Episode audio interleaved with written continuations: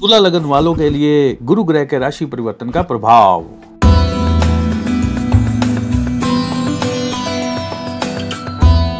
तुला लगन में सातवें भाव में गुरु का राहु के साथ 22 अप्रैल से एक साथ बैठकर गुरु चंडाल योग या गुरु चंडाल दोष, जिसे हम कह सकते हैं, उसका निर्माण होने जा रहा है। इनकी जो युति है, वो 30 अक्टूबर 2023 तक रहने वाली है, यानी कि इस चंडाल योग का जो प्रभाव है, वो 30 अक्टूबर 2023 तक माना जाएगा।